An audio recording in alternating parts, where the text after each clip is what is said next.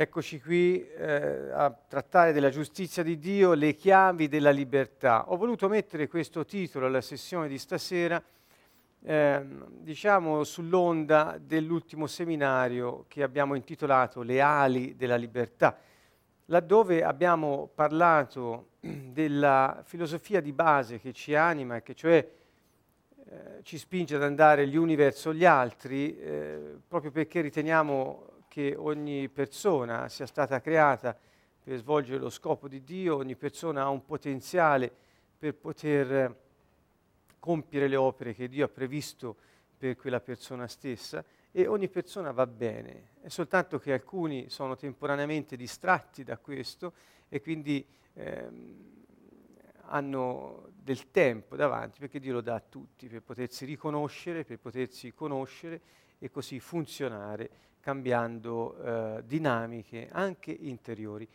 Dunque, eh, sulla base di queste scorte di cui abbiamo parlato, le ali della libertà, vediamo un po' le chiavi della libertà che sono inquadrate nell'ambito della giustizia di Dio.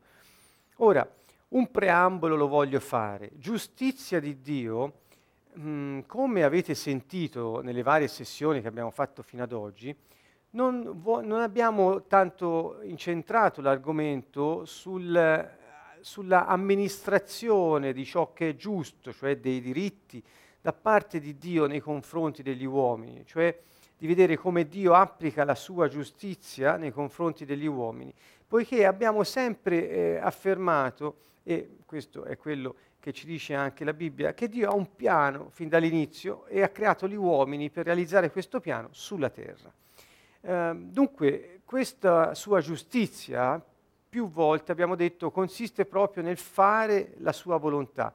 E lui fa la sua volontà, cioè la realizza attraverso gli uomini che credono in lui e abbandonandosi alla sua signoria, eh, agiscono sulla terra come ambasciatori di un governo celeste.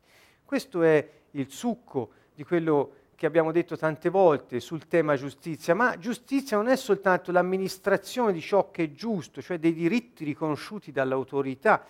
Mm, eh, giustizia abbiamo inteso anche la rettitudine, cioè la giustizia di Dio vuol dire anche la rettitudine che Dio ha e che quindi gli uomini fatti a sua immagine e somiglianza possono avere. Questa è una novità eh, anche per i cristiani e questo eh, un po' me ne dolgo, ma un po' da una parte siamo contenti perché possiamo dircelo eh, apertamente. Quando Gesù parla in Matteo 6:33 di cercare il regno e la giustizia di Dio, intende dire che ehm, ciò che dovremmo ehm, fare è eh, cercare di capire e cercare di mettere in moto in ogni momento della nostra vita la sovrana influenza di Dio sulla terra attraverso di noi e la rettitudine nel vivere dentro questo regno. Dunque Gesù ci insegna ad esercitare l'autorità e il potere che ci è stata delegata da, da, da, da Dio stesso e questa può essere eh, esercitata, eh, questa potenza e questa autorità, soltanto nella rettitudine. Quindi Ecco, questo significato di giustizia che ha un senso veramente eh, più largo di quello che normalmente si intende.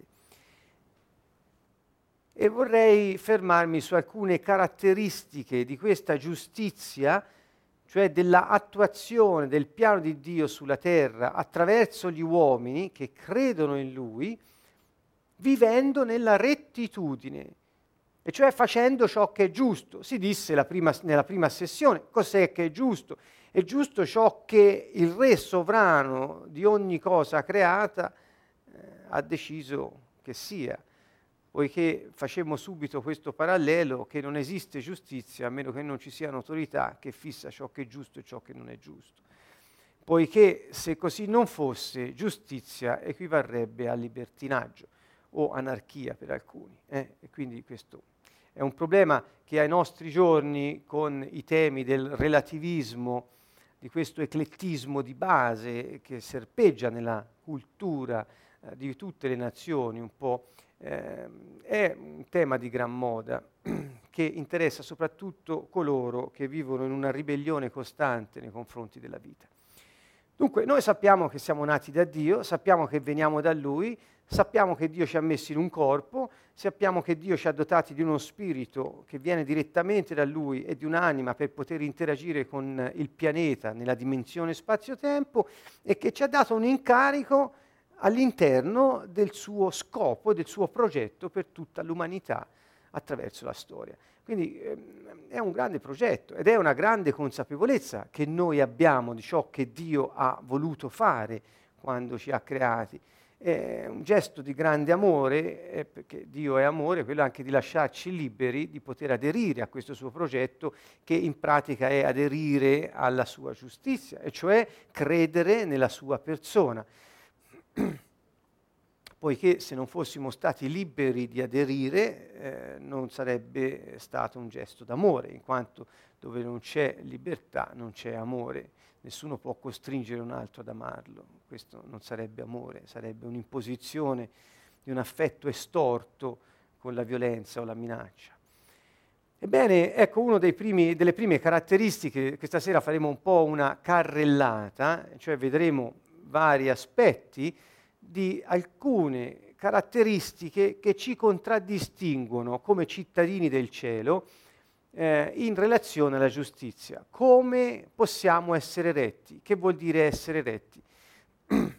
Certamente questo non è un elenco esaustivo, cioè non, non, non, non, tocca tutti gli aspetti, ma intanto iniziamo, poi strada facendo ne vedremo anche altri. Il tema della sincerità, questo è un tema molto caro perché chi non vorrebbe, quando ha a che fare con una persona, essere sincero ed avere davanti una persona sincera? Chi non vorrebbe nelle comunicazioni interpersonali, nelle azioni che si fanno gli uni verso gli altri, trovare e dare sincerità?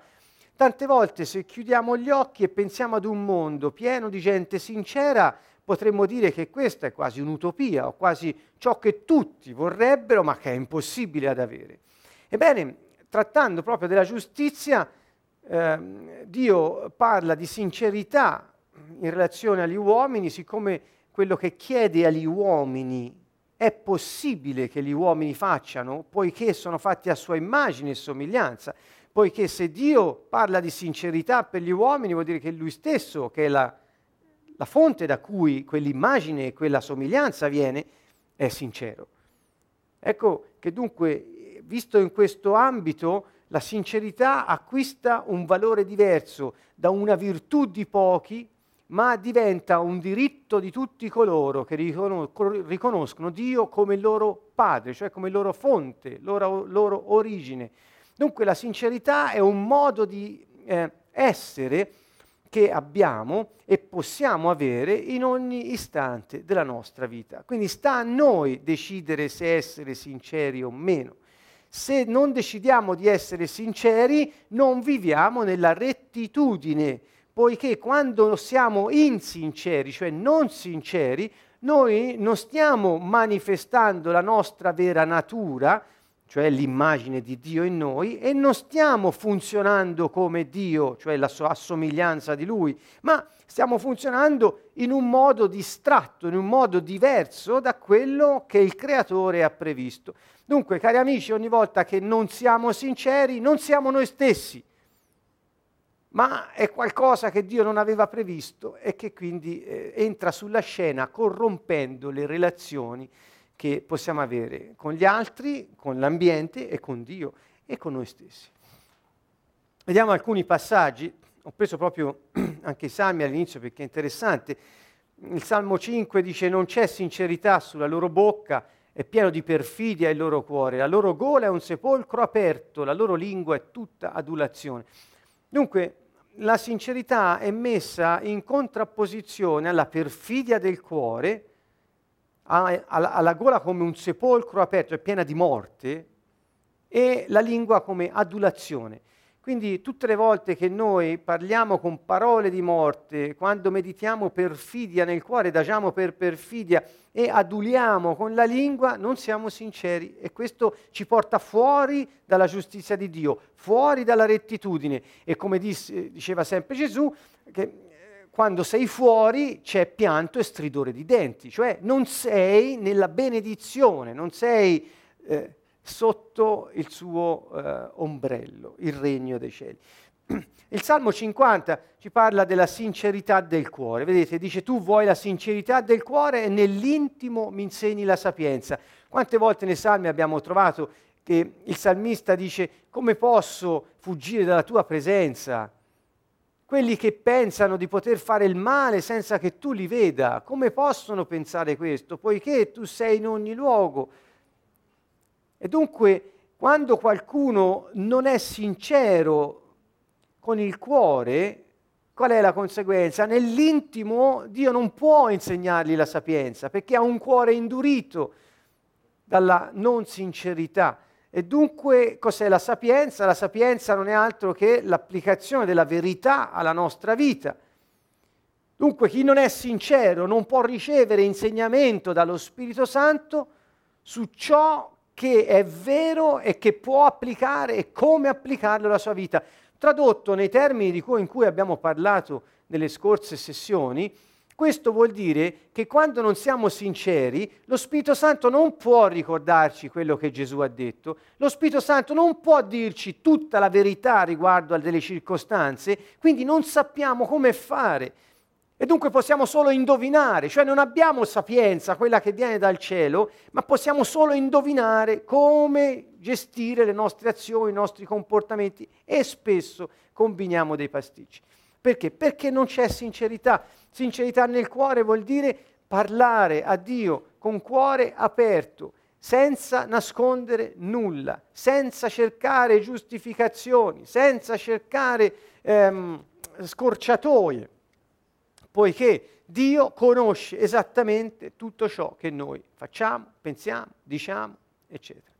Dunque ecco, la sincerità è un ingrediente fondamentale nell'ambito della giustizia, poiché chi è sincero sta nella rettitudine. Ancora proverbi.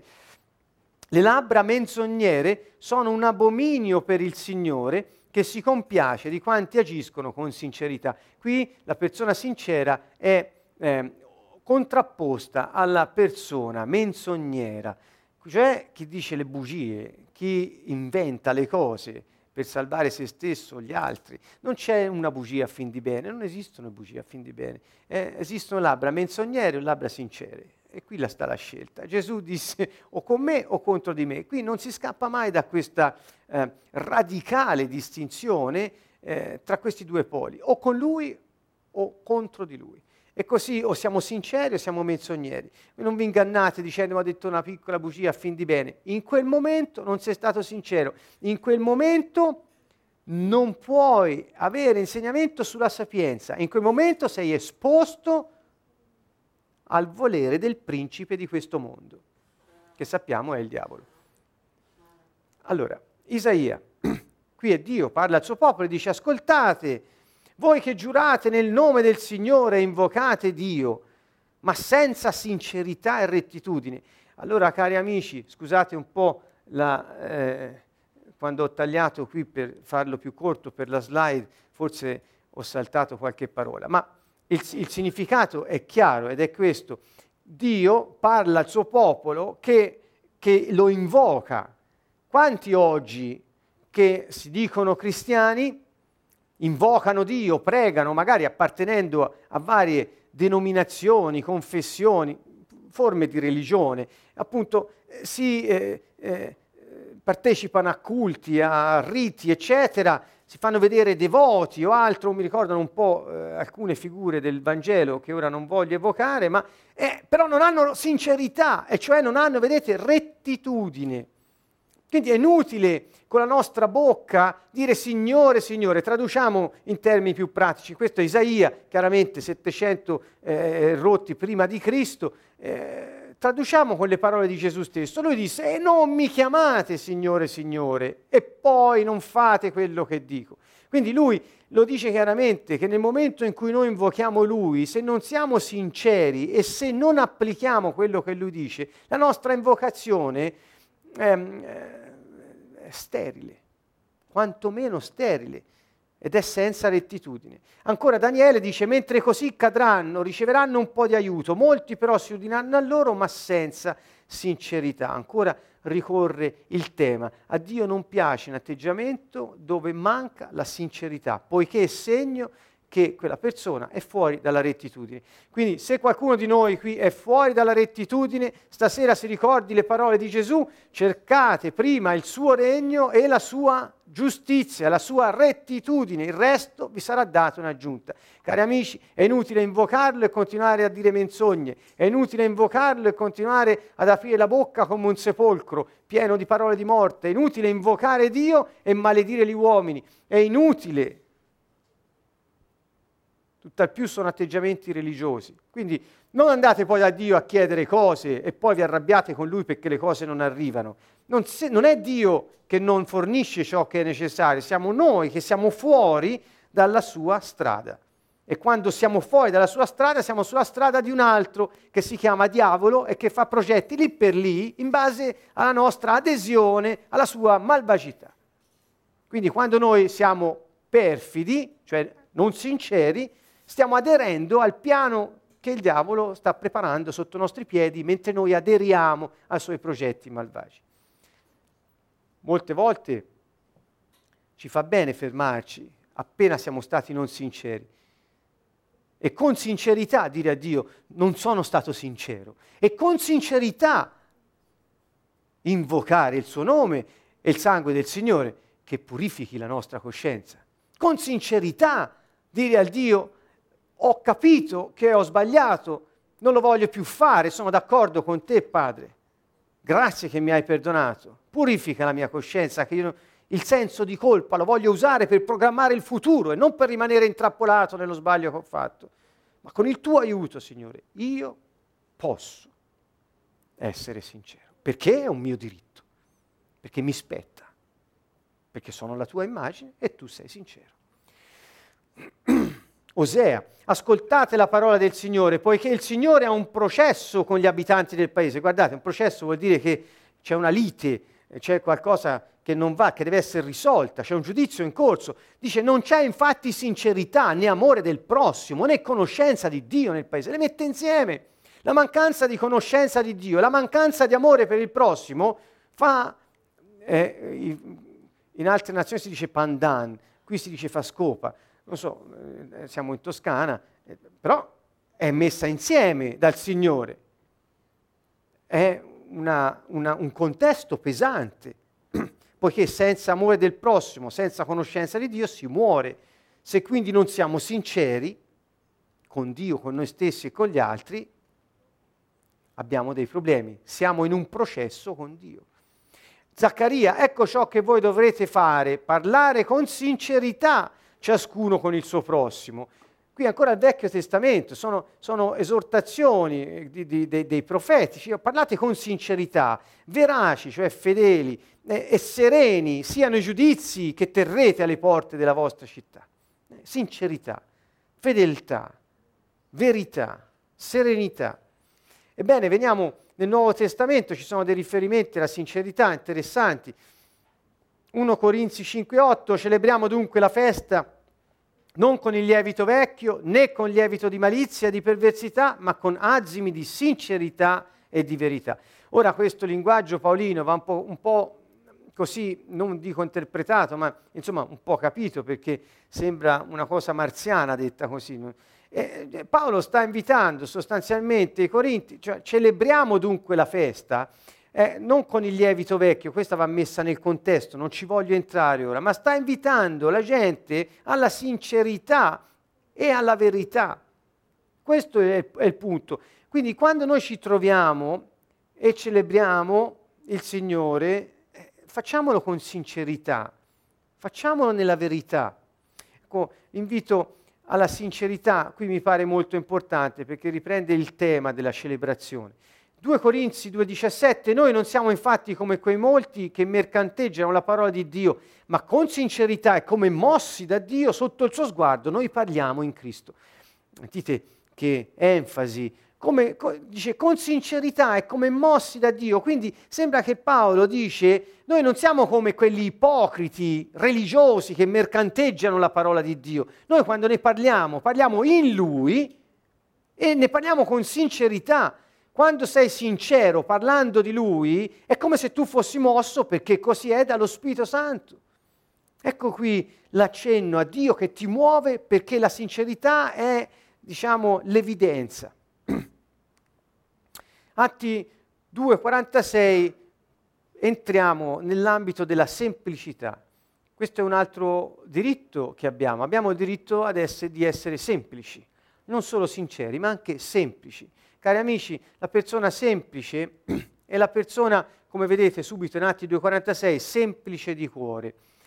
Cioè il cuore comprende tutte le nostre attività intellettive, quindi cognitive, i ragionamenti, la memoria, le, la fantasia, l'immaginazione, eh, le, le, emozioni, comprende ogni, eh, ogni attività volitiva, decisionale, di scelta che abbiamo, cuore, e anche la coscienza, che è una parte dello spirito che rilascia luce sui nostri pensieri, sulle nostre emozioni, sentimenti e sulle nostre decisioni e scelte. Dunque, questo cuore, quando è semplice, è, nella stessa situazione, vedete, nella gioia di coloro che trovandosi insieme eh, mangiavano festeggiando il Signore. Occorre un cuore semplice per poter vivere il messaggio del regno dei cieli. Difatti, alla fine troveremo che Gesù ha invitato tutti a diventare come bambini, perché la semplicità, così come la sincerità che abbiamo visto prima, è una caratteristica tipica del bambino. Ecco, il problema che molti hanno anche oggi è di complicarsi la vita con dei vani e vuoti ragionamenti vendendo la direzione della propria vita alle tempeste emotive e inseguendole come se fossero delle chimere. E, e ancora si prendono decisioni sulla base della convenienza, della compiacenza o della ribellione. Sono tutte cose che eh, non ci portano nella rettitudine, anzi ci fanno uscire. Dunque la semplicità vuol dire, sem- vuol dire accettare la verità e metterla in pratica così per come ci è data da Dio stesso, che ci ha creati e ci ha posti sulla terra con l'autorità delegata da Lui di eseguire la sua volontà.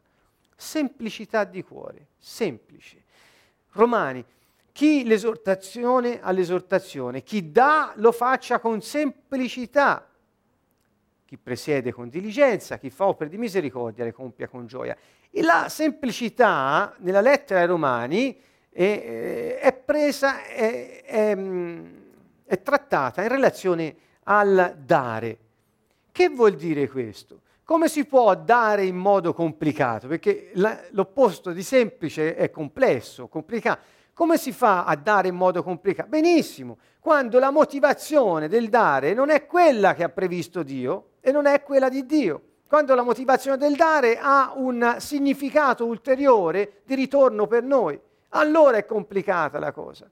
Una persona semplice quando dà, dà per amore, incondizionatamente e per dare, ma non fa congetture che com- complicano la struttura dell'atto e della decisione presa. Quindi dare in modo semplice vuol dire semplicemente dare per amore, cioè incondizionatamente. E vedremo dopo meglio, in relazione al dare, altre considerazioni. Dunque, vedete, Dio parla di semplicità di cuore, per poter stare insieme agli altri nella gioia e parla di semplicità nel dare. Vediamo ancora 2 Corinzi 1:12, questo infatti è il nostro vanto, la testimonianza della coscienza di esserci comportati nel mondo e particolarmente verso di voi con la semplicità e la limpidezza che vengono da Dio. La persona semplice non ha dentro se stesso mille matriosche, che eh, come cerchi un aspetto di, quella, di fare contatto con quella persona, ne scappano fuori altre 5 o 6, sono le motivazioni ulteriori di ogni cosa che pensano e che fanno.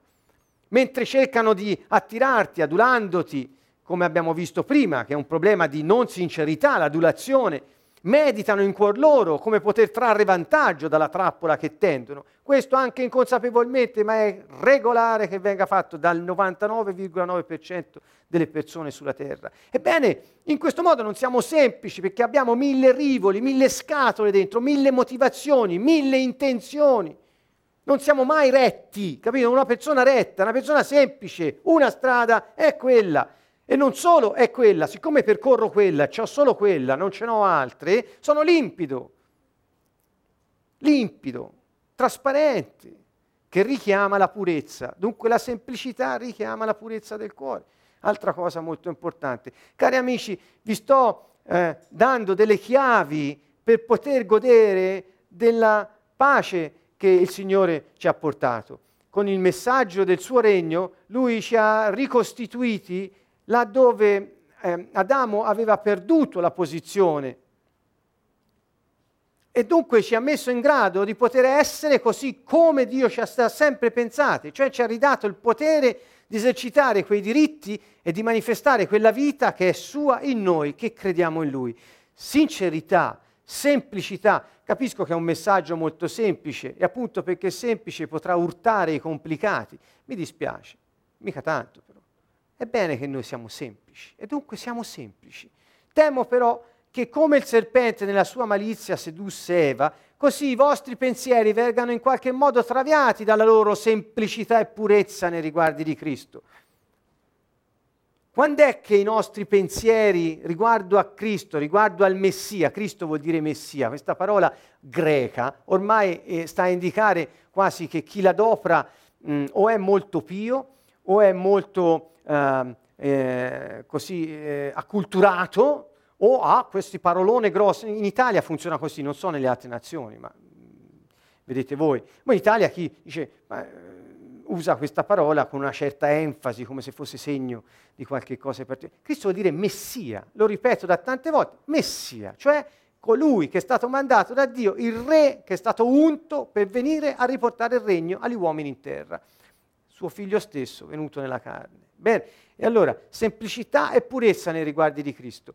Quindi no- quando i nostri pensieri sono traviati dalla semplicità e dalla purezza, noi siamo sedotti dalla malizia del serpente che sedusse Eva. Ecco qui un richiamo alla semplicità e purezza riguardo ai pensieri circa il Messia. Cari amici, il Messia non è un leader religioso, il Messia è il re. Dunque, quando il nostro pensiero è traviato dalla malizia che fa di Gesù il Messia un leader religioso, ecco che tutto il resto è contaminato da un pregiudizio che ne stravolge il significato. E siamo sotto la malizia del serpente in quel caso, poiché perdiamo di vista il vero senso del Vangelo. Dunque, semplicità. Siate semplici.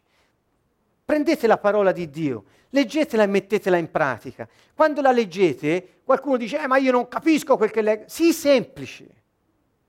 E quando la metti in pratica, sii sincero. È molto semplice, appunto.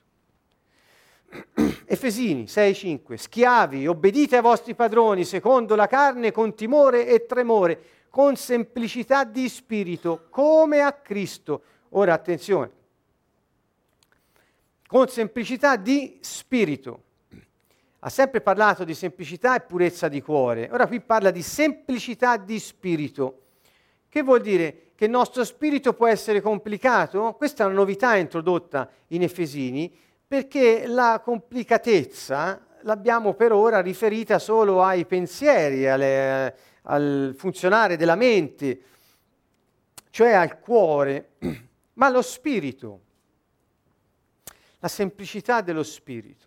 Eh, questo è un tema eh, piuttosto profondo che meriterebbe un, un, certo approfondimento. Voglio solo lasciarvi con l'interrogativo eh, di poter andare a vedere che cos'è lo spirito dell'uomo. Qui parla dello spirito del, di ogni uomo. Ognuno di noi ha uno spirito, non solo un'anima, un corpo. E quindi il nostro spirito, Dio lo vede semplice.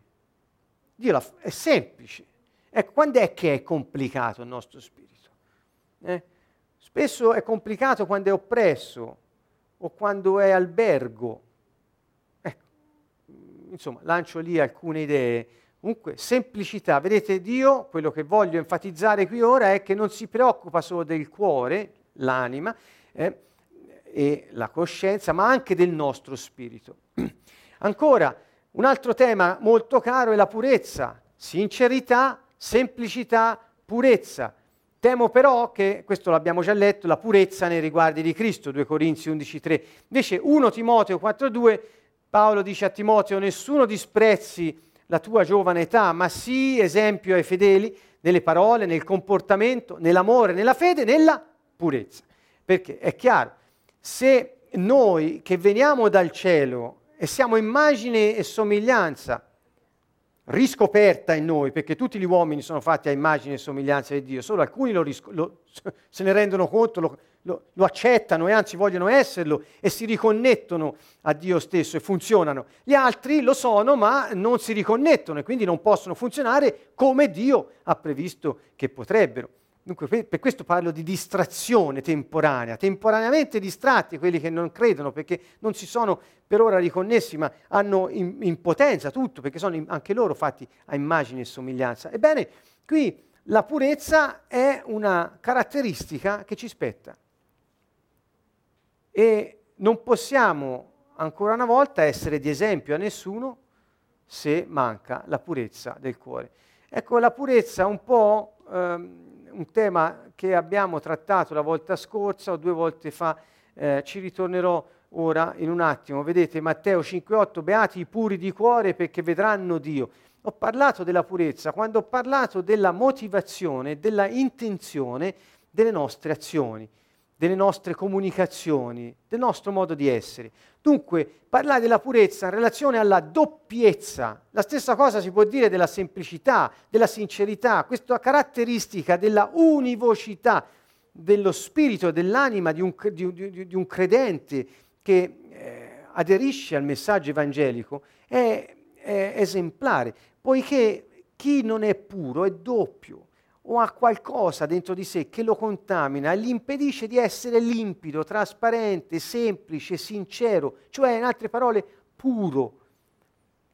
Ho spiegato, e vi prego di andare a rivedere quella lì, per cui non mi ci soffermo molto ora, che quando siamo puri di cuore, vedete, di cuore, cioè nei pensieri, nei sentimenti, nella elaborazione, nella gestione dei nostri sentimenti, dei nostri pensieri, quando siamo puri nelle nostre azioni, quando siamo puri nelle nostre scelte, eh, noi non abbiamo timore, eh, per prima cosa, di essere visti in quello che pensiamo, scegliamo, non c'è, siamo limpidi. Quello che vedi è quello che sono. Non c'è bisogno che io mi nasconda o che ti manipoli per farti credere che sono in un modo anziché in un altro. Non c'è bisogno che ti porti dove voglio io, facendoti credere che potrei essere in un altro modo se tu fossi come io vorrei. Non ho bisogno di questo, sono limpido. Ecco qui la purezza del cuore.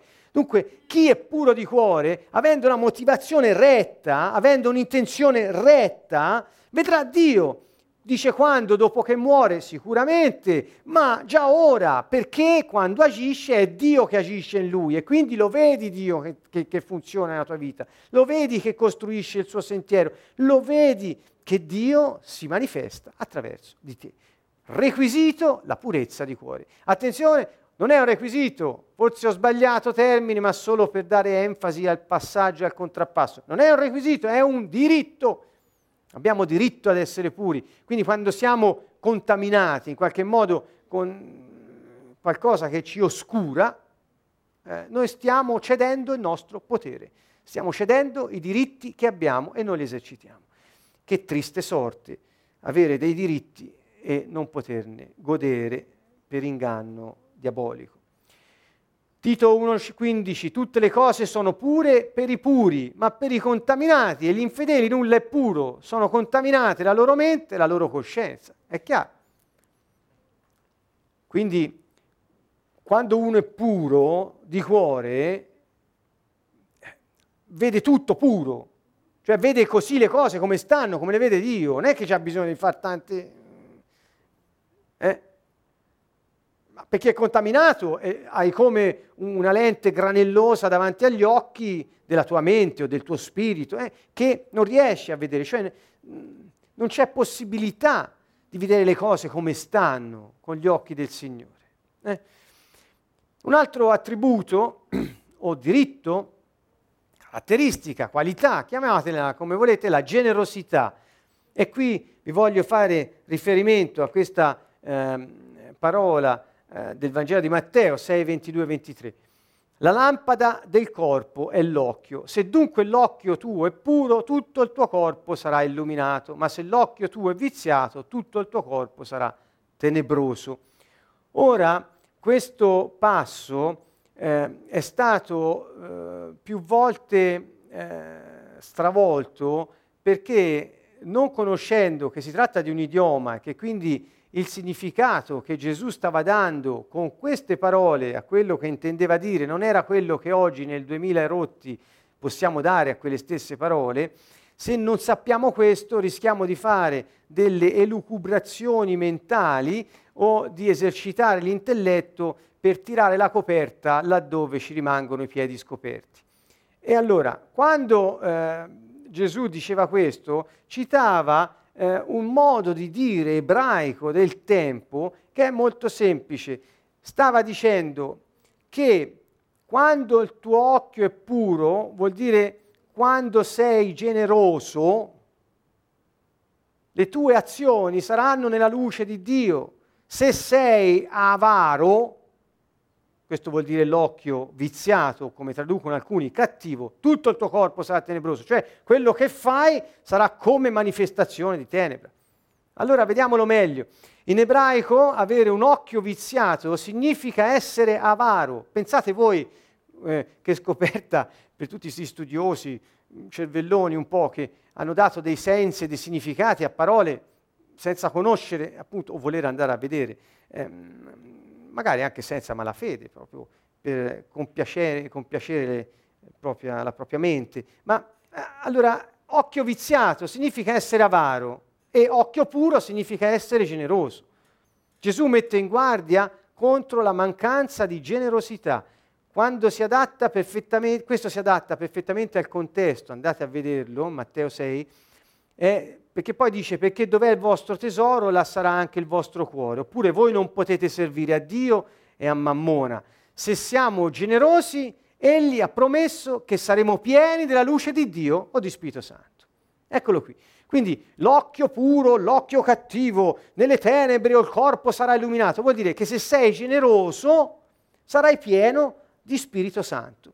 La generosità è, torna con quella cosa che abbiamo visto un po' indietro, e ora la voglio ritrovare, quando abbiamo, ehm, scusate, eccolo qua, chi dà lo faccia con semplicità. Quindi la semplicità è unita alla generosità, perché anche la generosità riguarda il dare, così come la semplicità. Cari amici, il dare è un banco di prova. Quando quella persona disse a Gesù, voglio seguirti, e Gesù disse, sì, sì, va bene, vieni, vendi tutto quello che hai, dallo ai poveri e poi seguimi. Non ci sono problemi. E questo qui, siccome era molto ricco, rimase molto turbato, molto triste e intristito se ne andò e non lo poté seguire perché era un banco di prova. In realtà il Signore non è che voleva quello vendesse i suoi beni per darli ai poveri, o quantomeno il senso che è intuibile attribuire, è un banco di prova. Vuoi davvero venire con me? Sei pronto a lasciare tutto e a dare a me il primo posto? Se è così, vieni, ma se non è così non puoi venire. Non gli disse non venire, non puoi venire, il senso è questo. Infatti questo non si mosse. E così questo dare con semplicità corrisponde a questo avvertimento di Gesù che il dare in modo generoso è ciò che ci apre all'azione dello Spirito Santo. Ecco perché dare con semplicità ci apre alla luce, perché lo Spirito Santo ha il canale libero per poter manifestare i suoi propositi. La lampada del corpo è l'occhio, disse Gesù, e qui cita un comune proverbio e fa dei commenti su questo. Se dunque l'occhio tuo è sano, vuol dire se sei generoso. Nel giudaismo avere un occhio sano cioè letteralmente un occhio buono, eh, significa essere generoso. Che questa interpretazione corretta è confermata dal contesto, dalla cupidigia, dall'ansietà per il denaro dei versetti che precedono e che seguono. Dunque, il denaro e il dare è un banco di prova che noi abbiamo. Non solo, è una risorsa che Dio ci dà perché noi possiamo mettere in moto dei meccanismi di um, eh, iniezione nel sistema del regno di Dio sulla terra delle risorse che servono anche agli altri. Quindi è un banco di prova eccezionale ed è un mezzo che smuove cose nemmeno immaginabili. Ebbene, ecco, ci invita Gesù alla generosità, spontaneità, anche questo è un altro argomento. Eh, nella lettera a Filemone eh, Paolo dice ma non ho voluto far nulla senza il tuo parere perché il bene che farai non, sa- non sapesse di costrizione ma fosse spontaneo. Perché ho messo la spontaneità? Perché Dio è amore. Gesù ci ha lasciato come ultime sue parole, quando ci ha parlato della sua alleanza siglata nel suo sangue perché dava il suo corpo per noi, lui ha parlato di amore tra gli uomini, amatevi gli uni gli altri come io ho amato voi. Dunque non c'è amore senza spontaneità, poiché la spontaneità è qualcosa che nasce dal cuore senza condizionamento, senza doppio fine, senza motivazione ulteriore. La spontaneità è qualcosa di automatico nella natura delle cose. Dico, per un melo far le mele è spontaneo, non è che c'è bisogno di studiare o di rimuovere condizioni. E così per noi uomini, che siamo ad immagine e somiglianza di Dio, essere generosi è spontaneo, essere sinceri è spontaneo, essere semplici è spontaneo, perché tutto ciò che Dio ha fatto è spontaneo, perché Lui non ha motivazioni ulteriori, Lui ama e chi ama è spontaneo. Non fa piani per poter eh, creare situazioni a suo vantaggio. Allora, ancora, guardate, posso testimoniare, qui è Paolo che parla, che hanno dato secondo i loro mezzi e anche al di là dei loro mezzi, spontaneamente. Che valore la spontaneità? La spontaneità è sintomo di amore. Ecco perché l'ho voluto eh, mettere in risalto, perché è sintomo di amore. Laddove c'è spontaneità, là c'è amore perché è il contrario del condizionamento ed è il contrario della macchinosità, della manipolazione. Egli infatti ha accolto il mio invito e ancora più pieno di zelo è partito spontaneamente per venire da voi, mai costretto. Chi fa le cose per amore non è mai costretto. Solo l'amore costringe. Ma l'amore non è costretto. Vi lascio a questa riflessione. Ed ecco qui una parabola, Signore, sul regno dei cieli ha parlato del regno dall'inizio alla fine e qui diceva Marco 4, il regno di Dio è come un uomo che getta il seme nella terra. Dorma o vegli di notte o di giorno il seme germoglia e cresce, come egli stesso non lo sa. Beh, qui non possiamo che capirlo intuitivamente, cioè tutti facciamo queste cose o tutti le abbiamo fatte, abbiamo gettato semi e, e, e sap- sapendo e avendo fede che tutto sarebbe uscito dalla terra sarebbe germogliato senza nemmeno sapere come, ma avendo questa consapevolezza dentro di noi. Ebbene dice, poiché la terra produce spontaneamente prima lo stelo, poi la spiga, poi il chicco pieno nella spiga. Quando il frutto è pronto, subito si mette mano alla falce perché è venuta la mietitura. Così è come funziona il regno di Dio. Guardate, Gesù sta spiegando il regno di Dio sulla base della produttività spontanea della terra, e cioè come la terra produce spontaneamente, produce, non è sterile, la terra produce spontaneamente con ordine, secondo un criterio di crescita che Dio stesso ha stabilito, perché l'uomo non lo sa, come non lo sa. Quindi un criterio che Dio ha stabilito, la terra produce spontaneamente, così il regno di Dio. E tutto ciò che è nel regno di Dio produce spontaneamente, come non si sa, ma è così.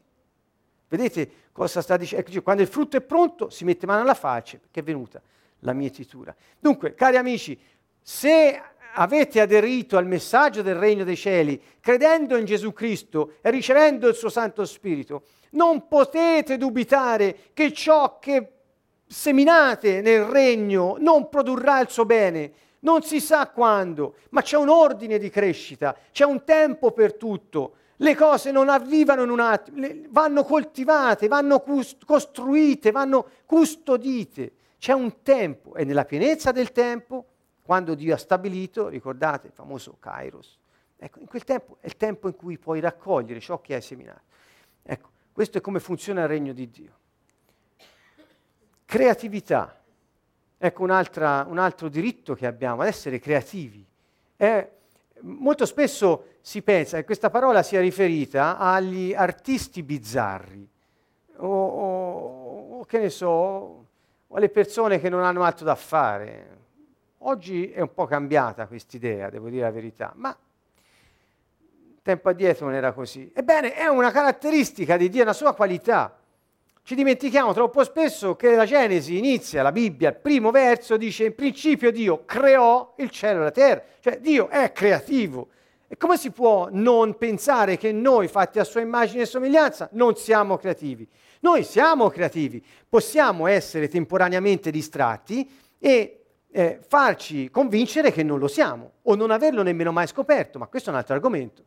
Il punto è che siamo creativi e infatti chi lo scopre poi riesce anche a goderne e eh, in sé ha una pienezza di vita perché esprime qualcosa che ha dentro e che può essere visto. La creatività è qualcosa di fondamentale, appartiene a Dio e Dio l'ha data a noi. Quindi eh, scioglietevi da tutte quelle pastoie di vergogna o di incredulità rispetto a tutte queste eh, qualità che Dio ha messo in noi. È un nostro diritto essere creativi. Vedete, non solo creò il cielo e la terra, ma al verso 26 Dio disse facciamo, questa parola vuol dire creiamo, l'uomo a nostra immagine, appunto, nostra somiglianza, perché regni su tutta la terra.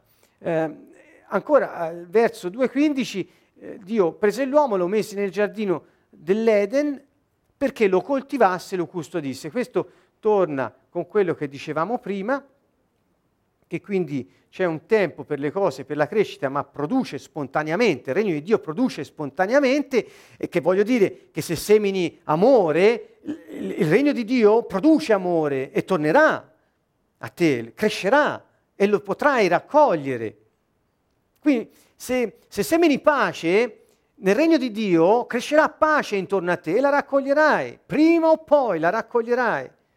Perché spontaneamente produce, come la terra produce il germoglio, poi cresce lo stelo, cioè, è la stessa cosa. E così, vedete qui, Dio ha messo l'uomo su questo giardino dove tutto veniva prodotto spontaneamente perché coltivasse e custodisse.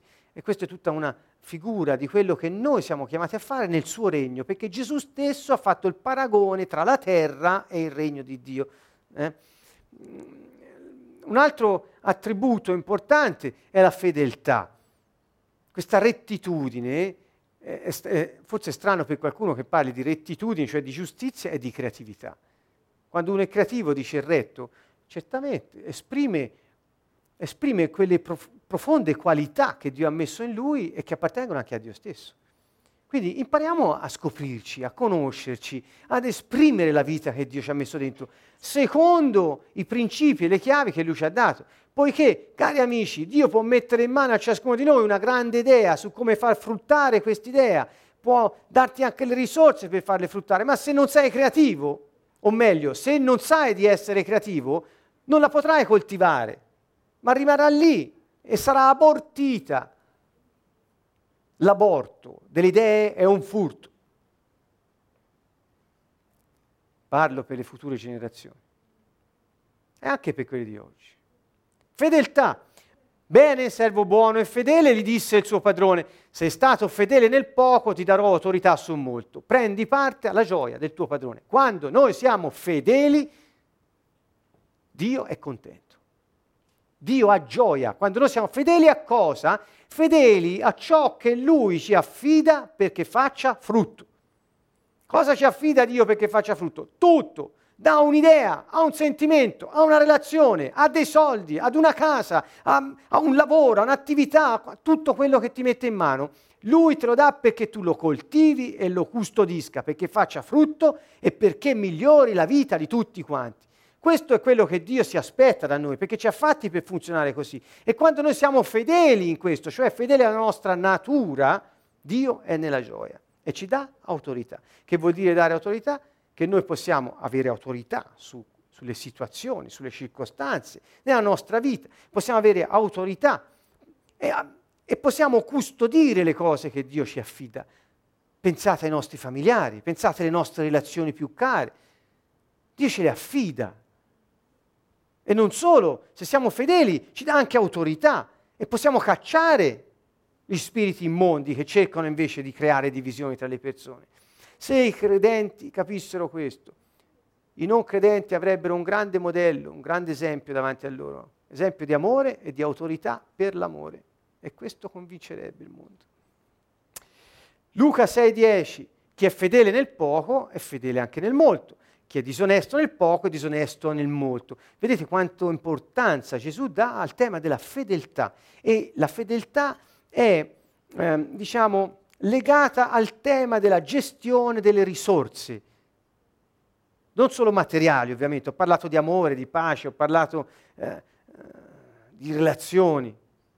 Quindi la fedeltà, che è una caratteristica eh, primaria di Dio, allora, Romani 11, 22, considera dunque la bontà la severità di Dio, severità verso quelli che sono caduti, bontà di Dio invece verso di te, se perseveri nella bontà. Dunque, questo tema sulla bontà eh, l'ho messo sotto il principio della fedeltà perché eh, riguarda pur sempre un atteggiamento, vedete, di perseveranza, se perseveri nella bontà. Ecco, quindi essere fedele richiede perseveranza. La perseveranza, come si disse l'anno scorso nella serie sulla fede, è una qualità della fede. Quindi se perseveri, se sarai fedele, se continui ad applicare la verità alla tua vita, è questo, perseveri dove? Nella bontà. La bontà ancora, fratelli miei, sono anch'io convinto per quel che vi riguarda, che voi pure siete pieni di bontà, colmi di ogni conoscenza e capaci di correggervi l'un l'altro. Bontà bontà. Quindi Dio, a Dio preme la bontà. Vedete ancora, il frutto dello Spirito è amore, gioia, pace, pazienza, benevolenza, bontà, fedeltà, mitezza, dominio di sé. Quindi sembra che questo autocontrollo che alla fine noi possiamo avere, perché siamo fatti per regnare nella vita, Romani 5,17, questa attitudine a regnare nella vita è un po' la manifestazione del dominio su di noi che abbiamo, su noi stessi ed è un frutto dello Spirito, viene anche con la bontà. Il frutto della luce consiste in ogni bontà, giustizia e verità. E Colossesi dice, rivestitevi dunque come amati di Dio, santi e diletti di sentimenti di misericordia, di bontà, di umiltà, di mansuetudine, di pazienza. Quindi la bontà. Il Salmo 84 ci parla di vivere nella giustizia. Guardate, dice Dio, il Signore, è sole e scudo il Signore concederà grazia e gloria. Egli non rifiuterà, ma in realtà è non tratterrà, qualsiasi cosa sia buona a quelli che camminano rettamente. Cari amici, abbiamo parlato di sincerità, semplicità, generosità, purezza, bontà, tutte cose che, come ho detto all'inizio, oh se tutti fossero così, come sarebbe bello il mondo. Ebbene, siamo tutti in grado di essere così, tutti abbiamo diritto ad essere così, e Dio dice, se vivi così, tutto quello che è buono per te, che cammini rettamente, io non lo tratterrò, ma te lo darò. Perché? Perché camminando nella rettitudine sei nella sua giustizia e nella sua giustizia come cittadino hai diritto nel suo regno ad avere ciò che spetta ai cittadini onesti, retti, che osservano le leggi del loro governo.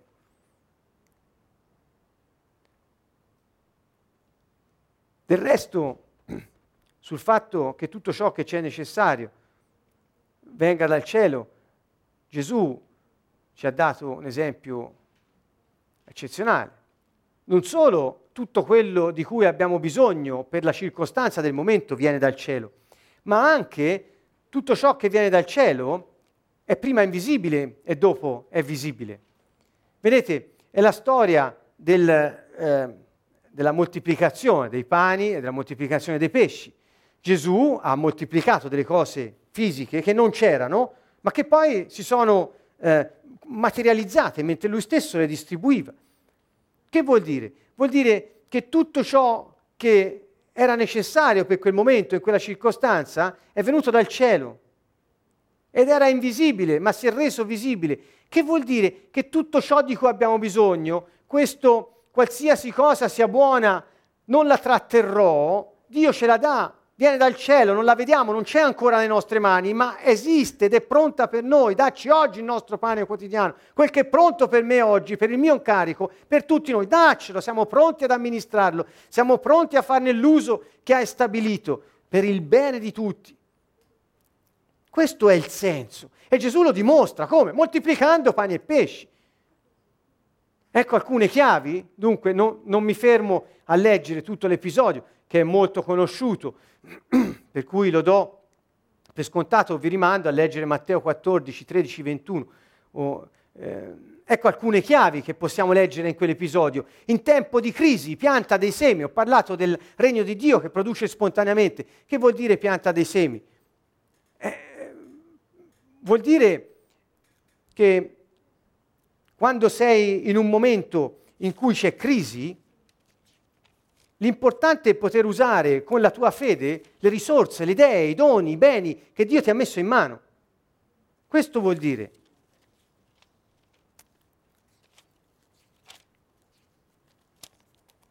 Come la, la moltiplicazione dei pani e dei pesci. Avere, abbiamo sempre qualcosa con cui iniziare, qualcosa da piantare, affinché quella terra santa, che è il regno di Dio, produca spontaneamente il suo frutto, noi possiamo riceverlo. Questo che vi sto dicendo è un invito ad uscire dalla passività, ad uscire da quella attesa magica che le cose ti piovano in testa, Dio ti ha fatto per coltivare e custodire, Dio ti ha fatto per amministrare le sue risorse, per avere autorità su tutto quello che ha creato, Dio ti ha fatto per poter spontaneamente produrre. Nella semplicità, nella sincerità, nell'onestà. E allora quando hai qualcosa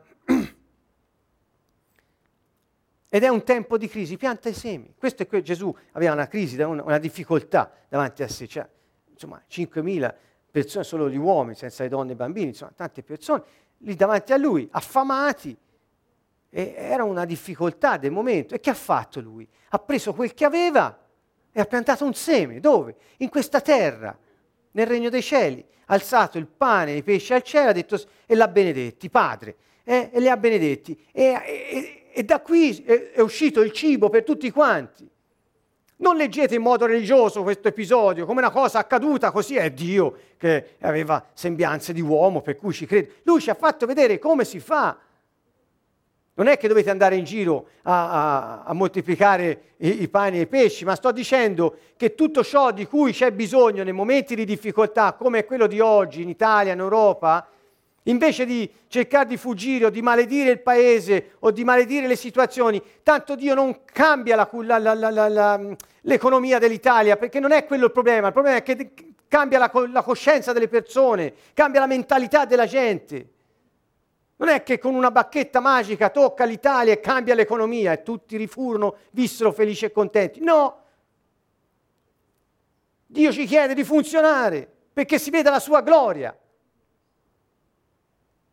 E allora, per iniziare, usa qualcosa che hai già. Gesù aveva già qualche pane e qualche pesce.